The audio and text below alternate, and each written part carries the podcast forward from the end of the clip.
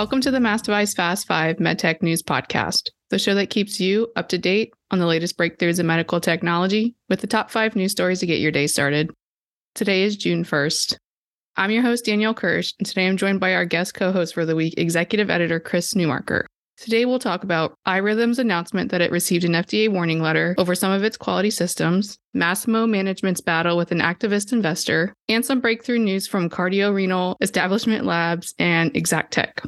First of all, how are you doing today, Chris? We have some interesting news on the docket today. Yeah, it's been a, a pretty good uh, pretty good news day. Well, I, I should actually say it isn't like a pretty good news day. I mean, like there's some tough news for some companies, but definitely, definitely a big news day.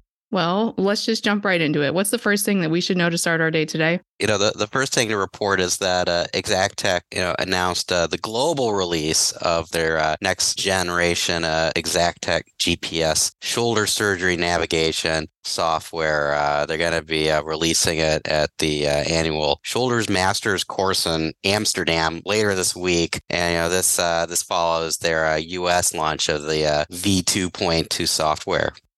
Nice. And where is this launch taking place and kind of what does it follow as well? I mean, it's really, you know, taking place across the uh, eastern hemisphere of the of the planet. I mean, they were talking about E M E A and APAC uh, countries. Uh, they they had their first surgery um, in the United Arab Emirates uh, earlier this month, leveraging their active intelligence suite, which uh, uses Exactech G P S and uh, their Equinox uh, planning app. Interesting. And what is included in this release?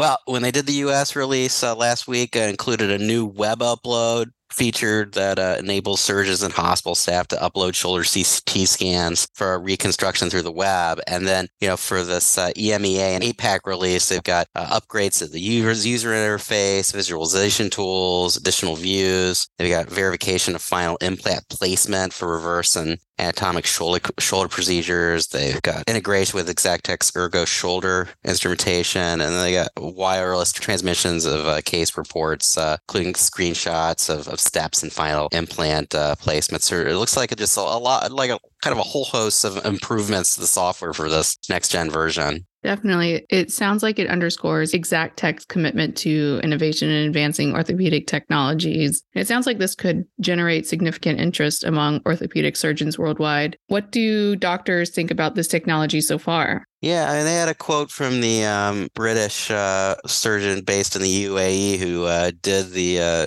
you know this the surgery, and uh, Doctor Venkaswamy was uh, you know saying that okay, well, the, the human eye allows implant placement by experienced surgeons to be within three to five millimeters, but with this G P S technology, um, they can get within you know one to two millimeters, you know, possibly. So just like really uh, reducing, you know, margin of uh, error in these procedures. Awesome. And optimizing patient care at the same time, it sounds like. Yeah, exactly. Yeah. So what's the next thing we need to know to start our day?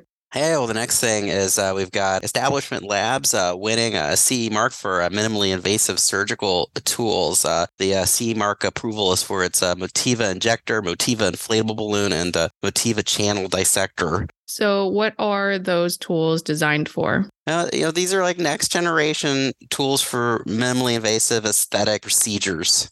All right. What does the C E mark mean for the company? You know, the uh, company C E O said this was like an important step. They described it as an important step in the evolution of plastic uh, surgery. And the quotation was the, you know, that uh, that you had in the, this article was that uh, innovations that improve both the experience and outcome of a medical procedure can expand markets. And, you know, they, um, you know, they, they think that these this, this new minimally invasive technology platform can help change perceptions and overcome reservations, you know, opening up these procedures to women who might not consider a traditional surgery. Mm, and it sounds like it can also help introduce these innovative surgical tools to the European market and give even more surgeons the advanced options for these improved patient outcomes and faster recovery times.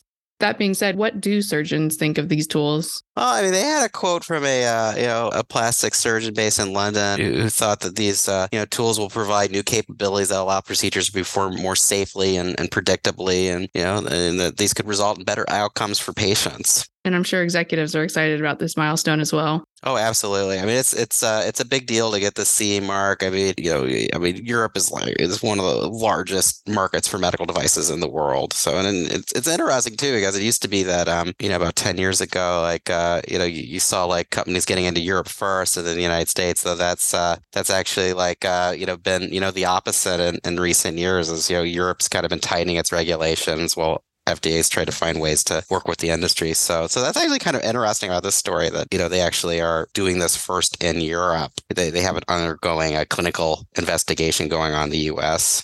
Interesting and good point. On to some other news. Yeah, we have a uh, we have Cardio Renal receiving F D A breakthrough designation for uh, for its Tenor at-home blood potassium uh, measuring device. So this, you know, you know, helps, uh, you know, smooth the way for, uh, you know, more uh, trials with this device. And what is Tenor? You know, it's a connected medical device that combines like all these, you know, different technologies to assist patients with uh, chronic illnesses, including chronic kidney disease, to, to measure the blood potassium levels. They can do this from the uh, comfort of their homes. So obviously, breakthrough designations recognize the potential of devices to address an unmet medical need and improve patient outcomes overall. Why is this breakthrough designation important? Yeah, I mean, it just, I mean, it, it's it's F D A, you know, kind of like signaling that this, you know, this this is it's trying to like, you know, smooth the way, because this obviously could be a, a breakthrough technology, you know, and, and you know, in treating, uh, you know, health conditions. And, and so this designation gives, you know, Cardio Renal priority review. Uh, they get more, you know, interactive communication, you know, uh, you know, with uh, F D A's experts and senior managers, you know, to help kind of smooth, you know, assist, you know, the way, you know, their way, their path to commercialization in, in, the, in the United States. And are executives at the company excited about this designation? I, I can totally imagine so. Yeah, I mean, the uh, you know, I mean, the quote from uh, the, from their C E O in the article describes this as like an exciting opportunity to, to again demonstrate the benefits of this of this technology. I mean, um, this was another article that you had up on on Mass Device. You, you noted here that I mean, there's like eight hundred forty-three million people living with chronic kidney disease, and you know, they frequently Cardio Renal was describing how they you know frequently have fluctuating blood potassium levels. Um, And, you know, and, and so, you know, being being able to track these levels and better, you know, control their potassium levels from home, you know, that could that could be a real benefit for, you know, for, for people with those conditions.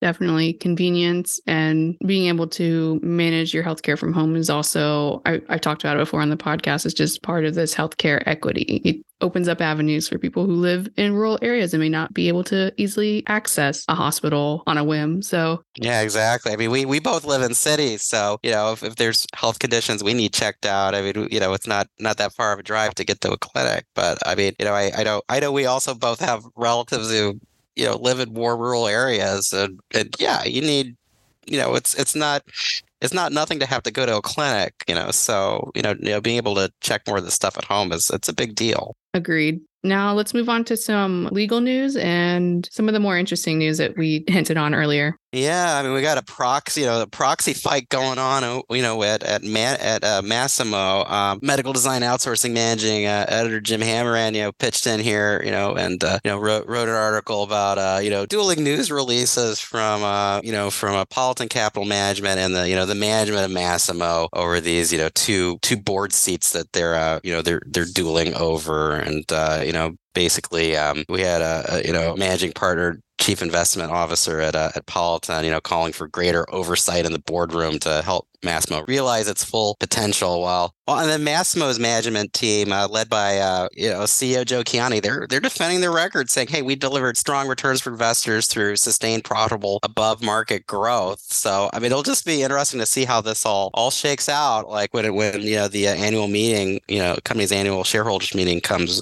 comes up on uh, June twenty-sixth.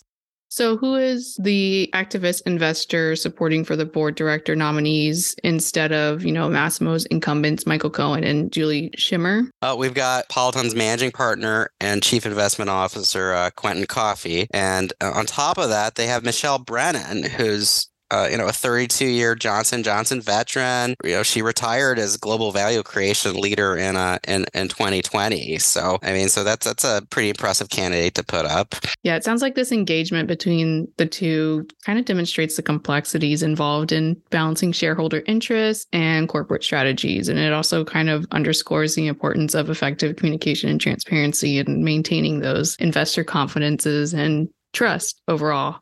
Exactly. It could it could be tricky. And, you know, we have seen more more shareholder activism, you know, going on in, in recent years, especially, uh, you know, since the pandemic. I mean, it's there's there's um, there's definitely less of a willingness just to rubber stamp whatever a, a company's management is doing. Definitely. And I'm sure Jim will be closely monitoring this, and we'll obviously keep all of our listeners updated as we hear more about it.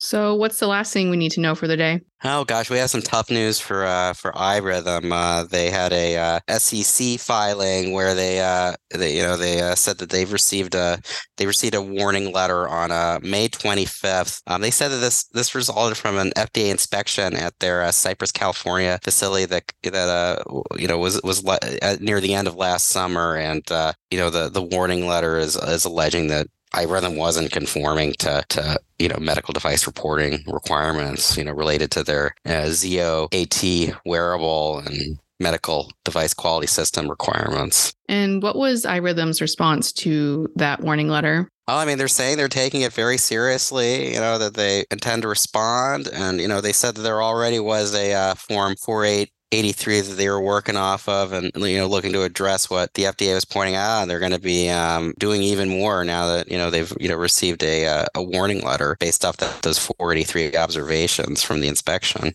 Kind of sounds like this highlights the importance of robust quality control measures in the medical device industry, and serves as a reminder for the regulatory requirements and responsibilities that companies must uphold to ensure patient safety and product efficacy.